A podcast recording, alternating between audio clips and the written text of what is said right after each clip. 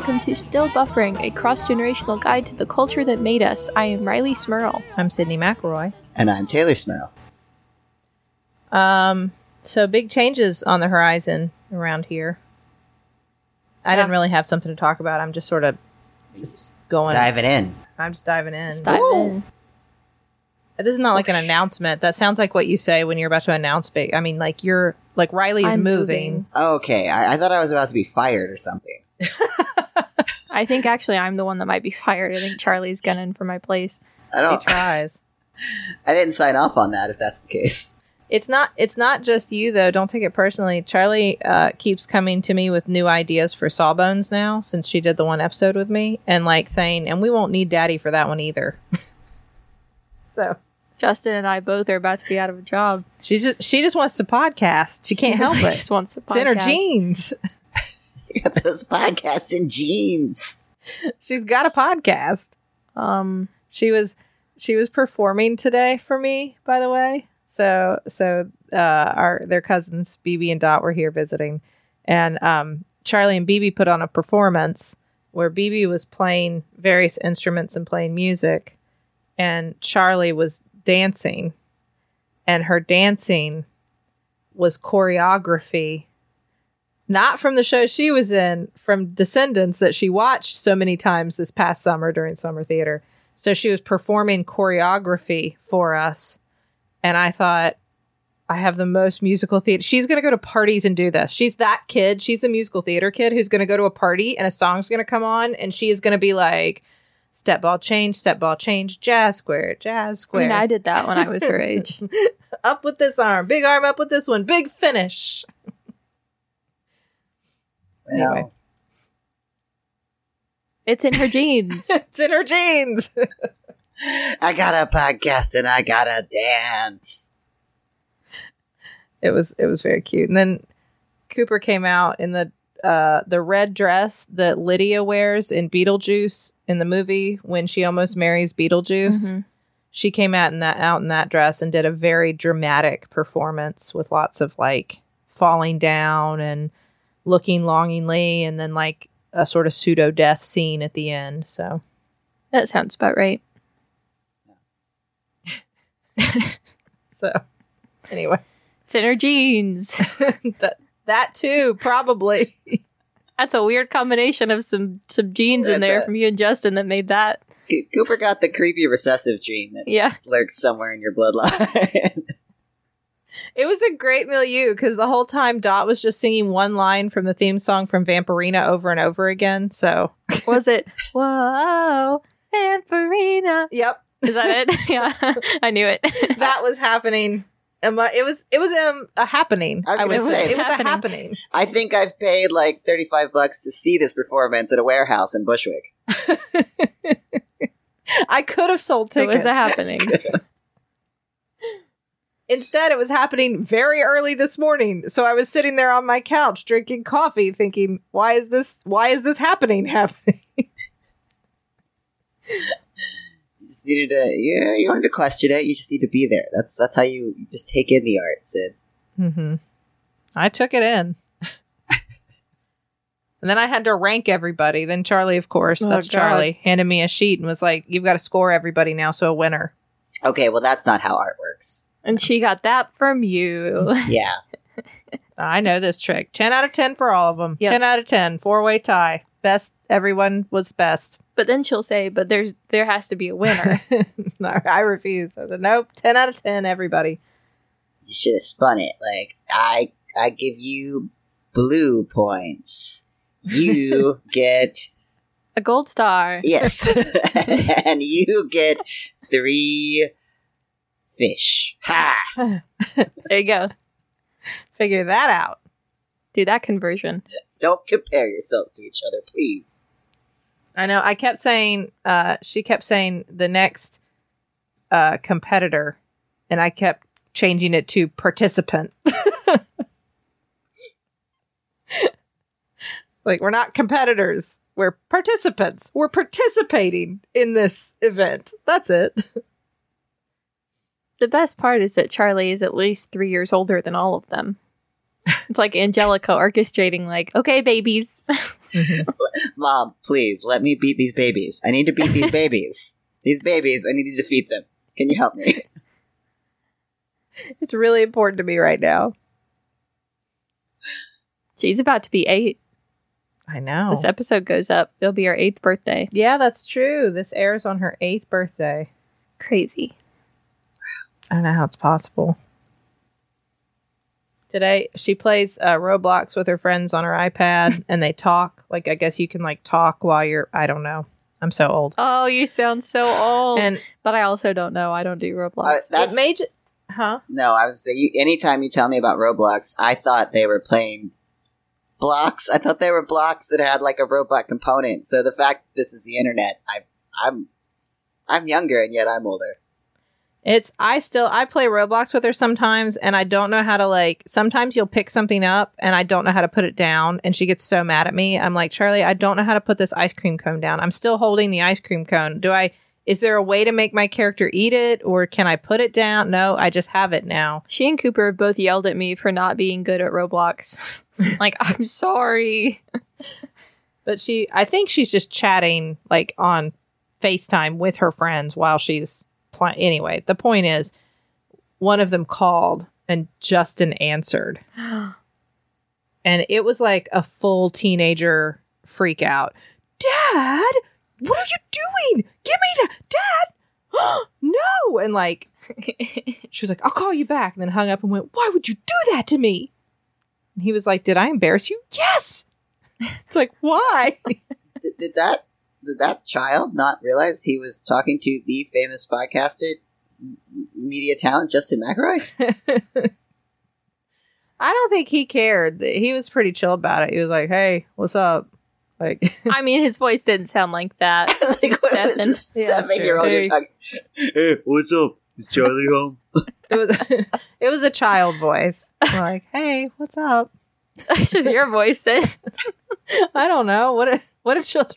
I have two What of them. What do they sound sound like? Not like, hey. You're like dad. Dad with his boy voice and his girl voice. I know. Yeah. Yeah, I don't Dad's know. a boy and his boy voice is still just like that one you just did. Hey. Hey. I like the voice we've all made up for Cooper. It's like a gremlin, Mm-hmm. It has an edge to it that isn't human. and it's Yeah. not what she sounds like. I mean, it, it is in a way. Mm-hmm. It's the essence of her voice. Yeah. Hey. Hey, can I today? Can I have another cooler? Another cooler. I like the donuts that are coolers. That are crullers. These are the best donuts. Uh, man. Um. Anyway, Anyways, speaking of youth, yeah, let's talk about youths in a film and youth culture. Let's talk about not okay. I'm not okay right now. I'm sorry. Um, Wait, that's okay. it's okay to not be okay. that's what we learned. It's what we learned. Not okay is a Hulu original film, but just came out uh, at the end of July of this year. So it's been out for like two weeks now. Um, about a girl who works for, I guess, an online magazine. I guess Yeah, like Yeah. a BuzzFeed type place. that's what I was gonna say. Doesn't it feel like it's supposed to be sort of BuzzFeed esque? Yeah. like not exactly that, but like like online content creation and news and and stuff. it's- what is it called again? Uh, I wanted to say disgusting. but Depravity, right? depravity. Yeah. That's what it is. Right? Yeah. Depravity. Um, but a she little works too on the nose there, but all right. Yeah. Yeah. yeah and basically um she works there as a photo editor and wants to be a writer and to impress this influencer guy that also works there i guess as an influencer is that what his job is dylan o'brien That was Yeah. my guess. He was an influencer and vaping. Vaping is He his vapes other a job. lot. yeah Yeah. um wants to impress him so she says she's going to a writing retreat in paris and fakes a trip to paris and takes off work for a week and hides in her apartment posting edited pictures of her in paris. And then it happens to be the same week of a uh, terrorist attack in paris. So then she goes along with it and says she was there and she survived and hijinks ensue because she's lying of course You know, and in the beginning, like the idea of pretending you went to Paris for a week is so benign. I almost felt bad for her at first. Like, oh, she's just trying to impress some people. And she like, started out with what, like 60 followers or something? She wasn't famous. No, she was not getting famous Yeah. by having gone to Paris. No. because and and that's very realistic. At first, that's what I worried was about to happen. I was going to say, like, are we supposed to believe this girl got famous just by going on a vacation to Paris? Because a lot of people do that, but no, that. And so I felt kind of bad for her at first, like, oh, Well, who hasn't embellished a Sure. little about their lives to try to impress somebody? We've all been there. Yeah.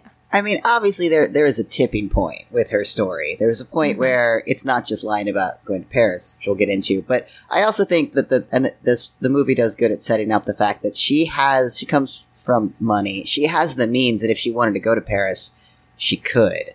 So it's Yeah. not like I I can't get there and I just lied and said I went there. I would I would have sympathy for that. There's they, they do well to build a you know don't you don't have to feel bad for this character. Don't worry about it.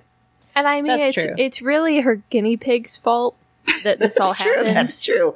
It is the it, it is the guinea pig and some drugs to blame. Yeah. She smoked a little marijuana with Vape Boy. Uh, and her guinea pig, which is named Guinea Weasley, um, which was pretty good, uh, walks onto our laptop and opens up this picture she'd been editing for the magazine of a girl in Paris, I guess.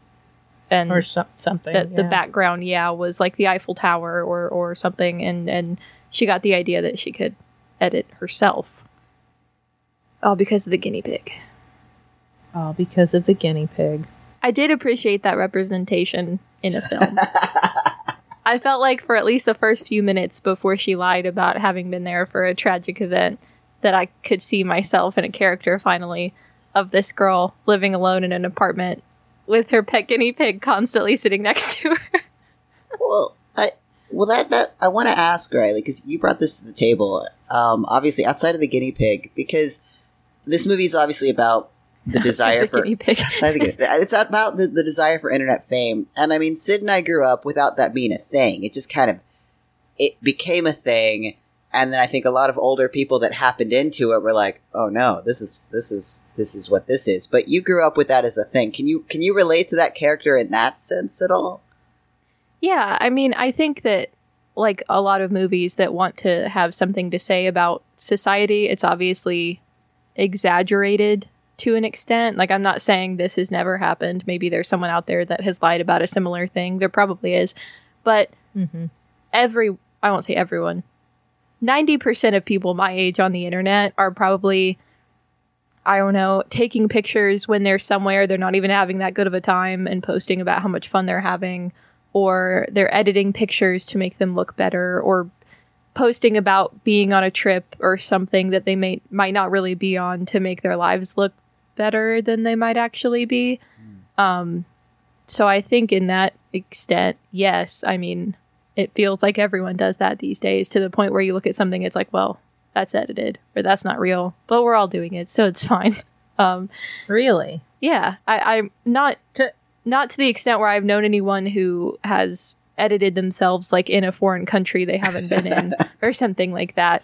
But I mean, for sure, people that you know go on a trip with their family and aren't having a good time, but they take a picture of them on the beach or I don't know while camping or something and talk about how much fun it is and how great it is and look how great I look and the whole time they're actually miserable while they're there, but look how much fun they're having because they're having a great time. I think it's interesting that you introduced the idea that maybe though sometimes they lie about other part other than just like how much fun they're having. Because that's outside of the internet, that's something we've all done in our lives Sure. is we didn't want to admit that our life was maybe not as exciting or interesting as someone else, so we've played up some aspect of it and not lied about the details, just about how it made us feel. Mhm. Like we had such a great time doing this thing when really it was something kind of boring Yeah. whatever. Like we've all do- like we do that outside the internet, but the idea of like actually looking at somebody's picture and going, I don't know if I believe you were actually there, or I don't know if I believe you actually did that thing, wouldn't occur to me. And would it would that be conceivable that you would see a picture and think, mm, I'm not sure you were on that boat? You know what I mean? Yeah. I don't. Hmm. That's interesting. I don't know if I would guess that someone edited it, but maybe I don't know. Like I could imagine a scenario where someone is on a trip and happens upon a a, a, a red carpet event or something or a concert or something. I don't know, and can put themselves in a background that would look like they were Doing invited to be fun. somewhere or were somewhere very important or something like that when So really you they see weren't the at boat, all. you take a picture of yourself in front of the boat. People assume you were going to get on that boat. and you make a caption that might hint at you being on it or Interesting. you going to a party or something and you might think like well that that's not true Not but- quite so bold as just flat out inventing a Yeah. scenario. Okay. well people are really good at picking out when pictures are edited now too like you'd have to be a really good and i mean i think that's why we're supposed to think it's believable that she made these pictures that people are buying into because she does edit pictures professionally for a living for that magazine um but i feel like it's it's easy when using like phone editing apps to notice when someone has done some hardcore editing maybe not just some touch ups but if someone were to edit themselves in front of the eiffel tower using like Facetune, I feel like you'd be able to catch on to that pretty quickly. Well, and I think what you're getting at, Rileigh, is a lot. It's it's a little bit more messed up, but it, I think it's absolutely more prevalent. It's it's the editing of the the actual feelings behind the picture or the Yeah. the actual reality. Like I know this from working in like a restaurant where we've had an influencer come in and like order things and pose with like beautiful cappuccinos that have rosettas in them, and then they leave it all there because they don't actually eat food because they're on some horribly restrictive diet. It's like, oh, you it uh, the pictures will show that you enjoyed all of this. The reality is this was part of your brand, and that's a little. I think that's very much a thing where we can take the pictures can be real, the captions we, we typed ourselves, but we're creating a false reality. Yeah. I think that there's a scene in the movie that actually highlights that really well, which is when she goes to that influencer party after mm-hmm. she first becomes like internet famous and vape boy mm-hmm. Dylan O'Brien invites her to go with him. And you don't really see anyone partying. It's just a lot of free stuff and people taking pictures with said free stuff. Mm-hmm. Right. like that's what influencer parties are when brands have parties or release events or there are premieres or launches or whatever nine times out of ten from what i've you know seen influencers share i have a couple friends that have been to events like that. Um, it's just a lot of opportunities to take really nice looking pictures for you to promote their stuff. It's not a lot of actual hanging out or meeting people or partying or anything. It's here's all this free stuff, but only so you can take pictures with it and post it on your social media and make it look like you're having a great time.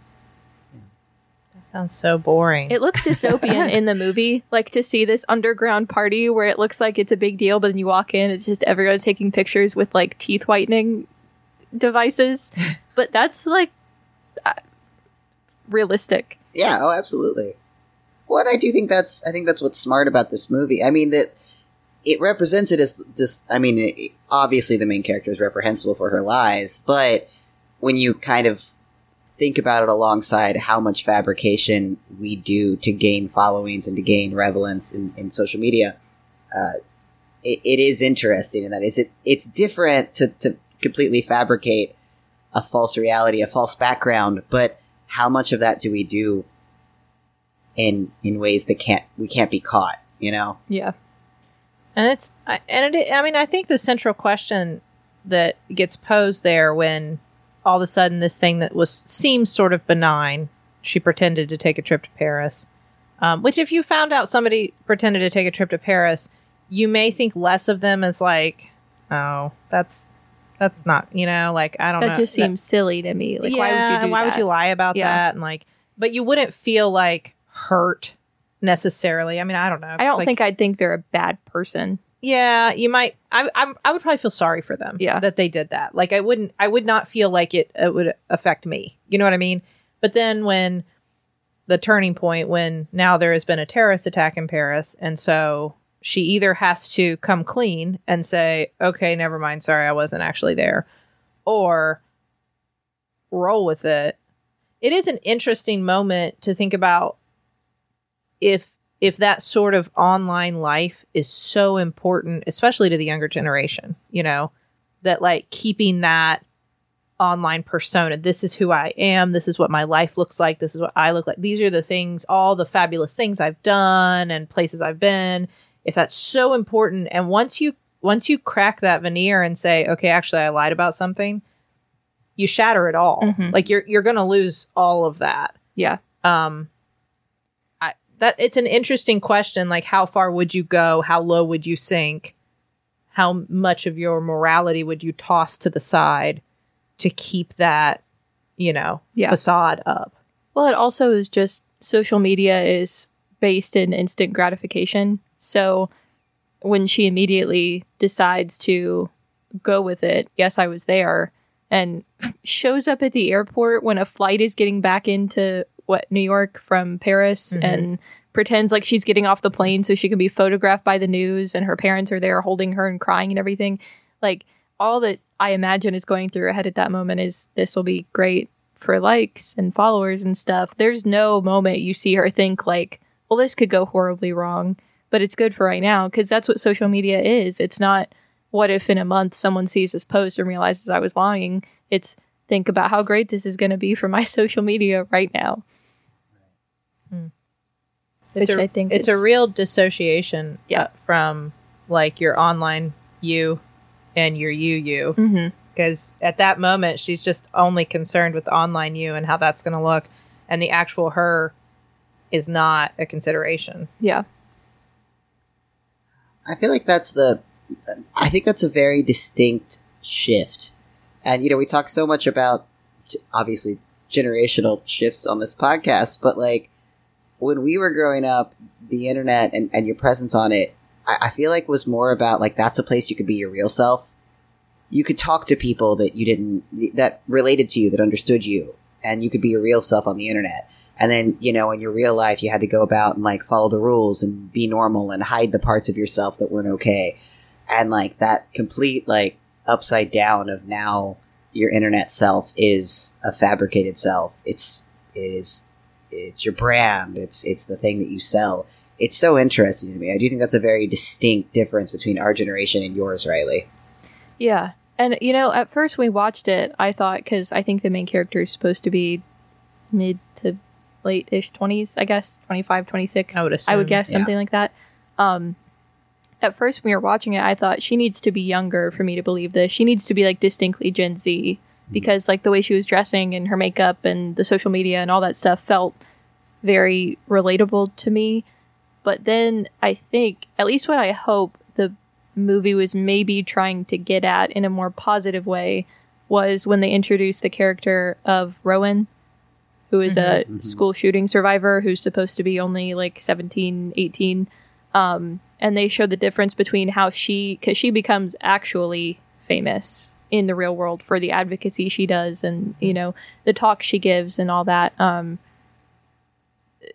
but she doesn't use she wasn't doing obviously any of that to reach that point she was Right. doing all of these public appearances to try to enact change but doesn't continue to then use that fame she gets to do anything for her own personal gain and the main what is the main character's name why can i not remember her name um Oh, i Danni.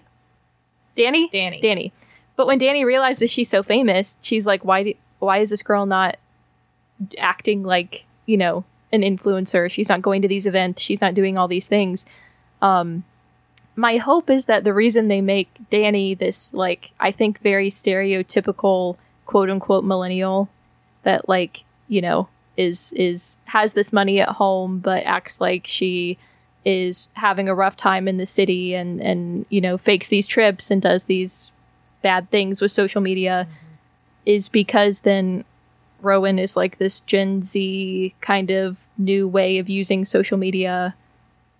My generation that watched people like Danni on the internet faking their lives and using our views for money Mhm. and popularity, and then us trying to use it for something better. Because I do think there was a brief period of people that are probably just a couple of years older than me that of of influencers using the internet for just personal gain. And you didn't see a lot of young people using it for you know advocacy or social issues or anything like that.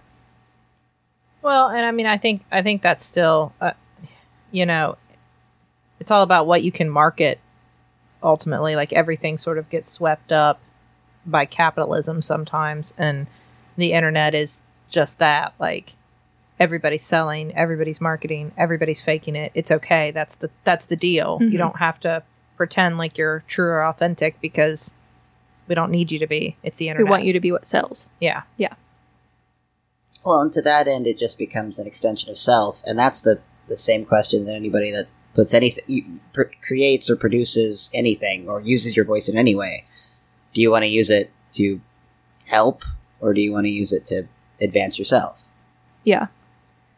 Yeah, it uh I, I kept saying it reminded me of Dear Evan Hansen Yeah, set like ten years later. Mm-hmm. because instead of like an anti-bullying campaign that blows up from a speech at school that's posted on YouTube, it's like talking about you know advocating for survivors and safety and all this stuff through social media, but both are characters that are you know not likable that lie about something that and in the end furthers their own personal gain.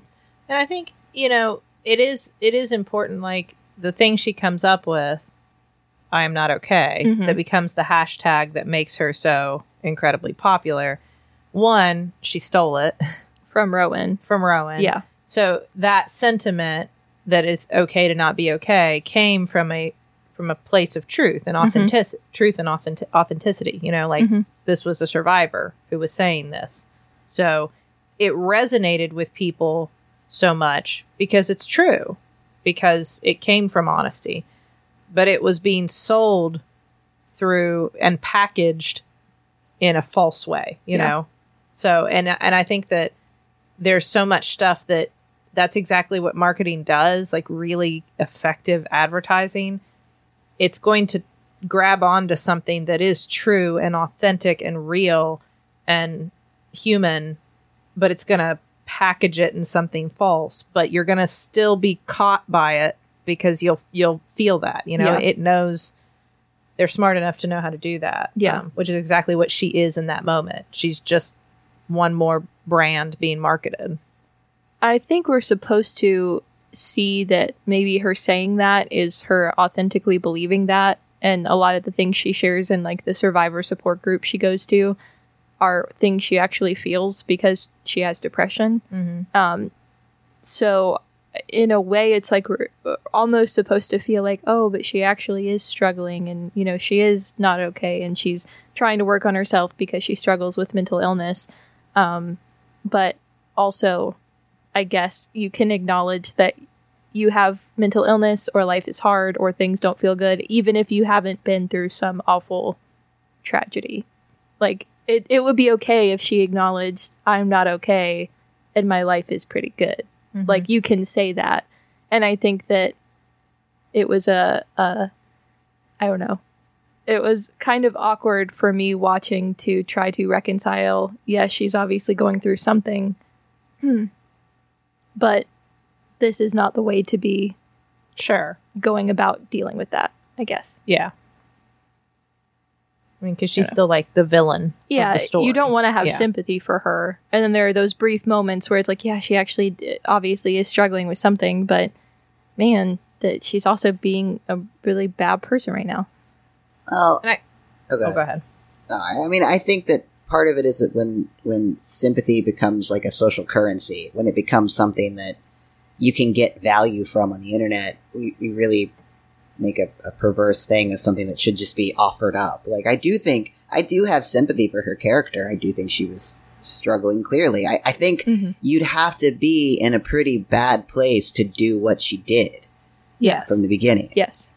and that I, I think like to put herself on I mean to adopt the identity of somebody who survived something so heinous. She she became the villain absolutely. But I, I don't think that the the movie is about look at this horrible disillusioned privileged lady who did something terrible and then here's real victims. I think it's more about like how we prof like how the, if we can profit off our victimhood then victimhood becomes a way of getting capital and power, and that's bad because then we get in the. It's just like anything else that's marketable, where really we just need to, like, like we need to take all of that marketing power away from these things. This is just ourselves. Like we should be able to be honest about ourselves and what we're dealing with.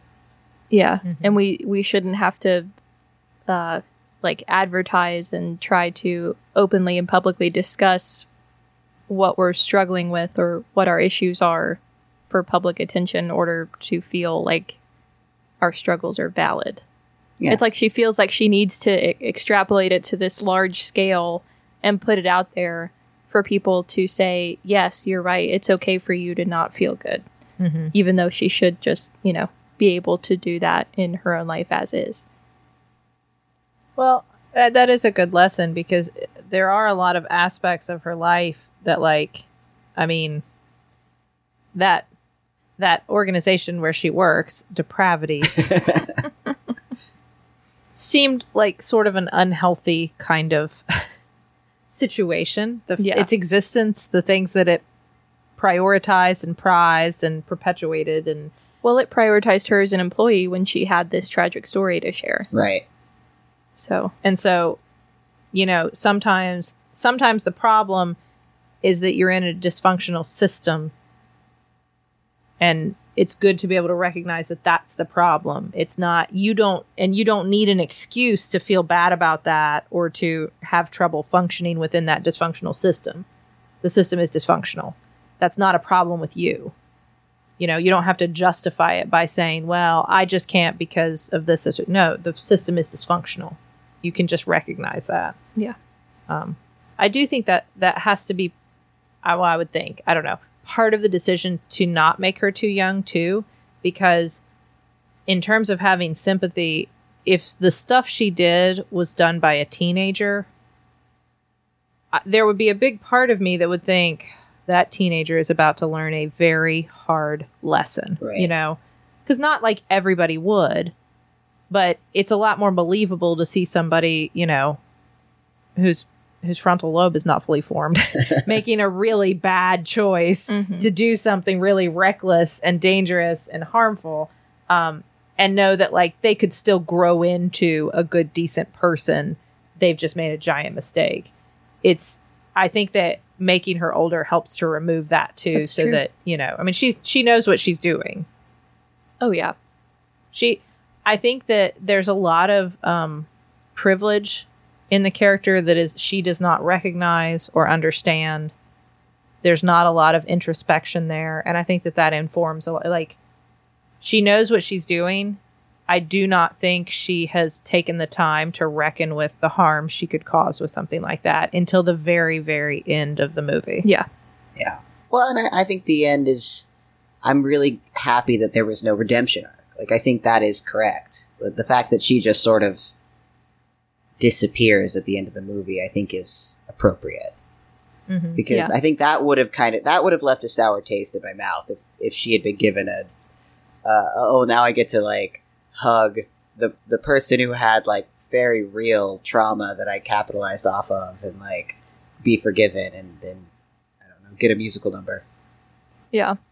Yeah, she uh spoiler alert for the ending. She goes to she's been forced off of all social media. Everyone finds her out and she's the most hated woman on the internet. she's and, fired she moves back in with her parents and even her parents are, you know, not doing, you know, not happy with her. Um but she gets off all social media and tries to go to Rowan's performance of like her end of the year showcase type thing where she's going to do spoken word poetry. Um, and it has this whole thing written out on her phone to say to her afterwards to try to apologize. And Rowan ends up doing a piece about Danni hmm. and how hurt she was by her and all the awful things she did and how she doesn't even realize some of the hurt she caused.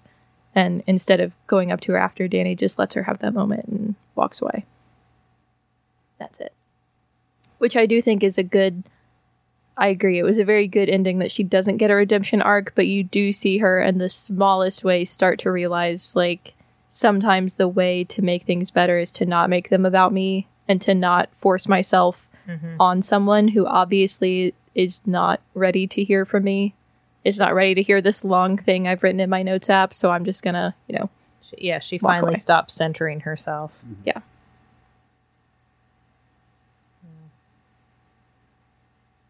And I have to imagine that that was also intentional that our main character who does that, who is privileged, who has a habit of centering herself, is white.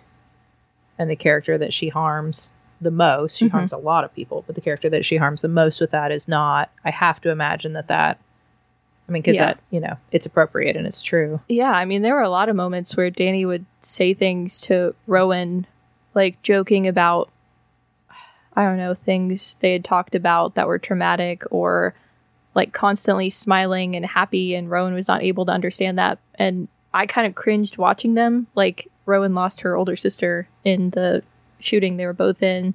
And Danni starts like trying to fill that role almost and plays the music in the car that she used to listen to or their Oh, older yeah. sister and it's so uncomfortable to watch because you're thinking like obviously that is not what this girl needs to hear right now but you see rowan constantly just like swallowing it and dealing with it and not letting herself get upset by it and just playing along like it's okay and that does feel very much like yeah this is a, a white girl who thinks all these things are okay that she's doing and Mm-hmm. um, people of color don't always feel comfortable saying, hey, this is hurtful to me. This makes me uncomfortable. And white people don't always think about those things. because you can't you, it doesn't happen but you can easily imagine a scenario where rowan would have called her out and she would have immediately started crying Yes. and saying she wasn't racist and that obviously not because she has black friends like you know you, Yes. you know that that's this Yeah. character you know that like if she got called out white tears would fall and they make that very clear Yeah. Yeah. It uh I mean, I think it's uh, all around it's a very very good representation of both some of the best parts of my generation and some of the absolute worst.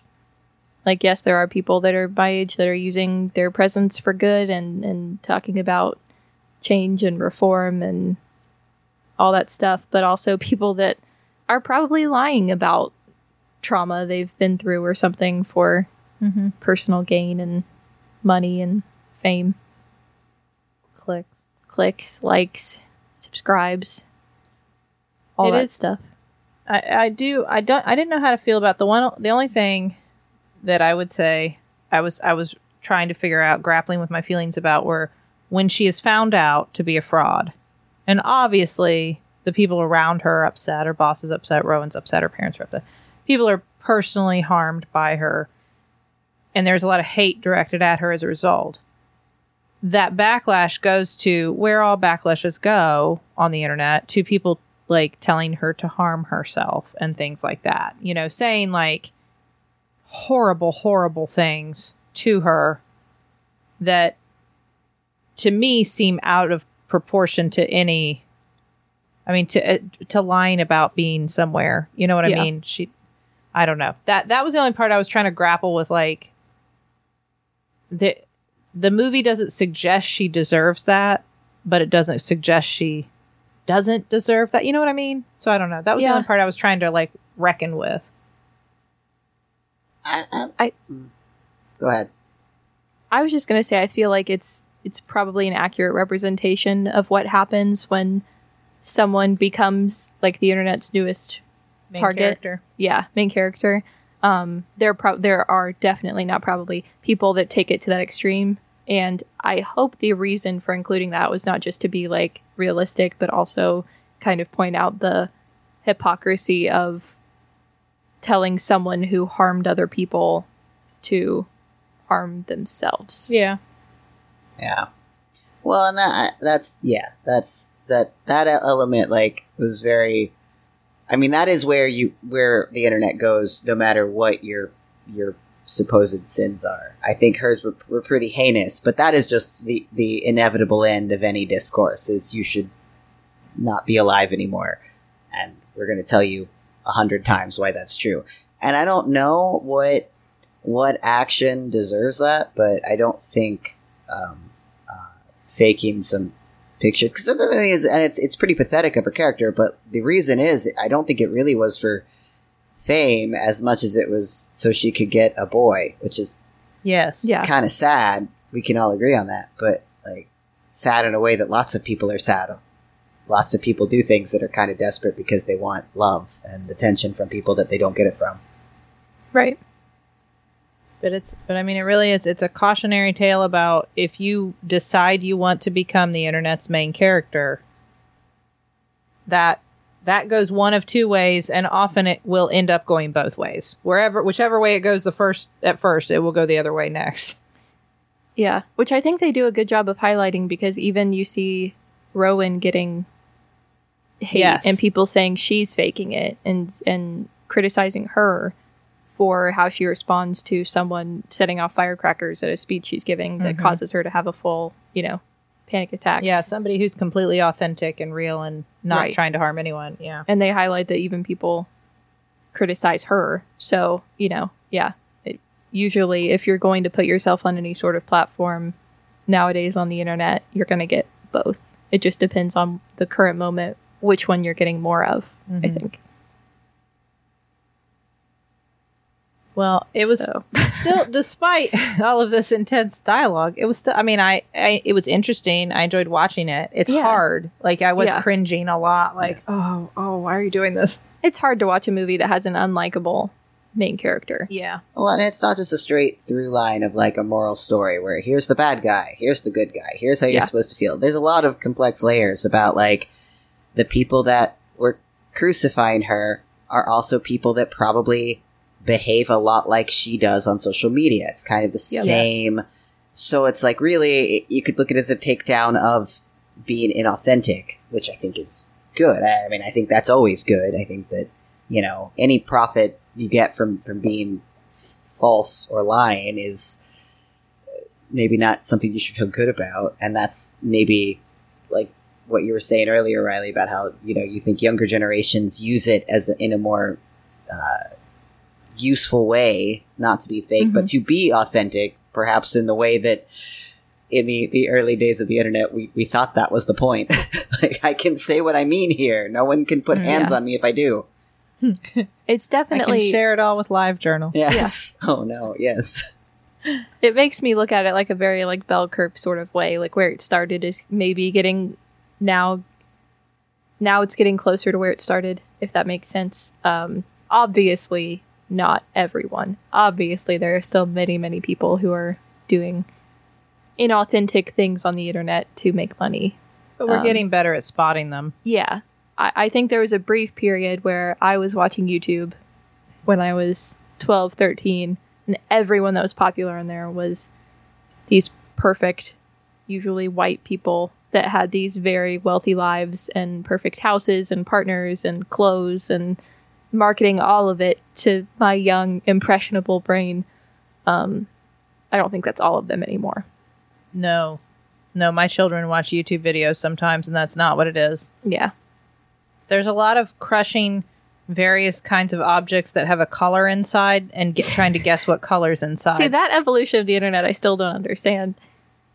Your kids watch a lot of videos which are people playing with dolls and making them have conversations with each other yes that sometimes are like just regular everyday conversations. It's not mm-hmm. like some intense story. No, they're going to it's school, yeah. or it's they're going to the beach, or they're Like it's like watching party. just like cartoons or something, but with people using dolls instead on YouTube. I I don't understand it, but they all have like 50 million views whenever they click mm-hmm. on them. So obviously there are people that do understand it. That, and um, now uh, ASMR makeup tutorials are really big. Right. Yeah, I don't know. Internet's internet's going places that I don't always understand, and that's why we changed our show because I don't get it anymore. and that's why Charlie's gunning for my place.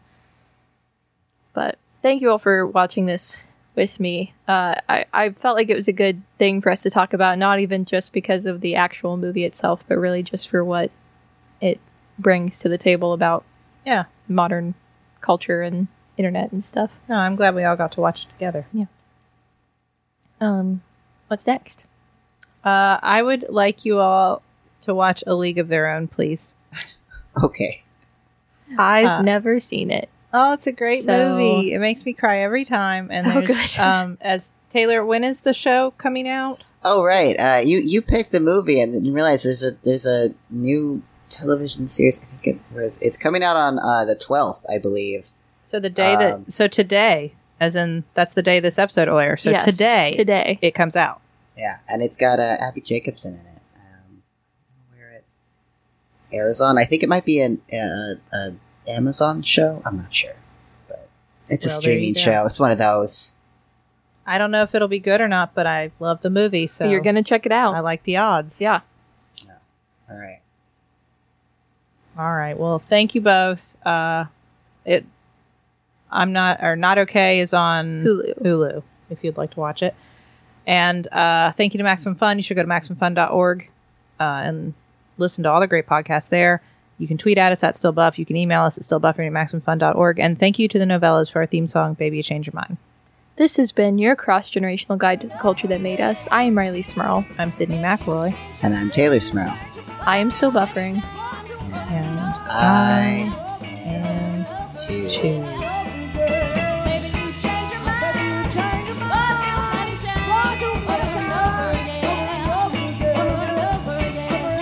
I just really feel like we didn't talk about the guinea pig enough.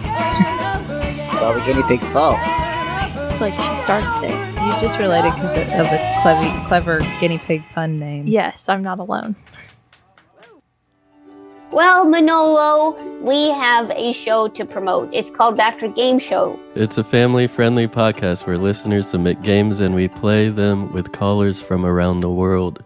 No, sounds good. New episodes uh, happen every other Wednesday on MaximumFun.org. It's a it's a fast and loose oasis of absurd innocence and naivete. Are you writing a poem? No, and just saying things from my memory. And uh, it's a nice break from reality. Is that are we allowed to say that? I don't know. It sounds bad. It comes with a 100% happiness guarantee. It does not. Come for the games and stay for the chaos. MaximumFun.org.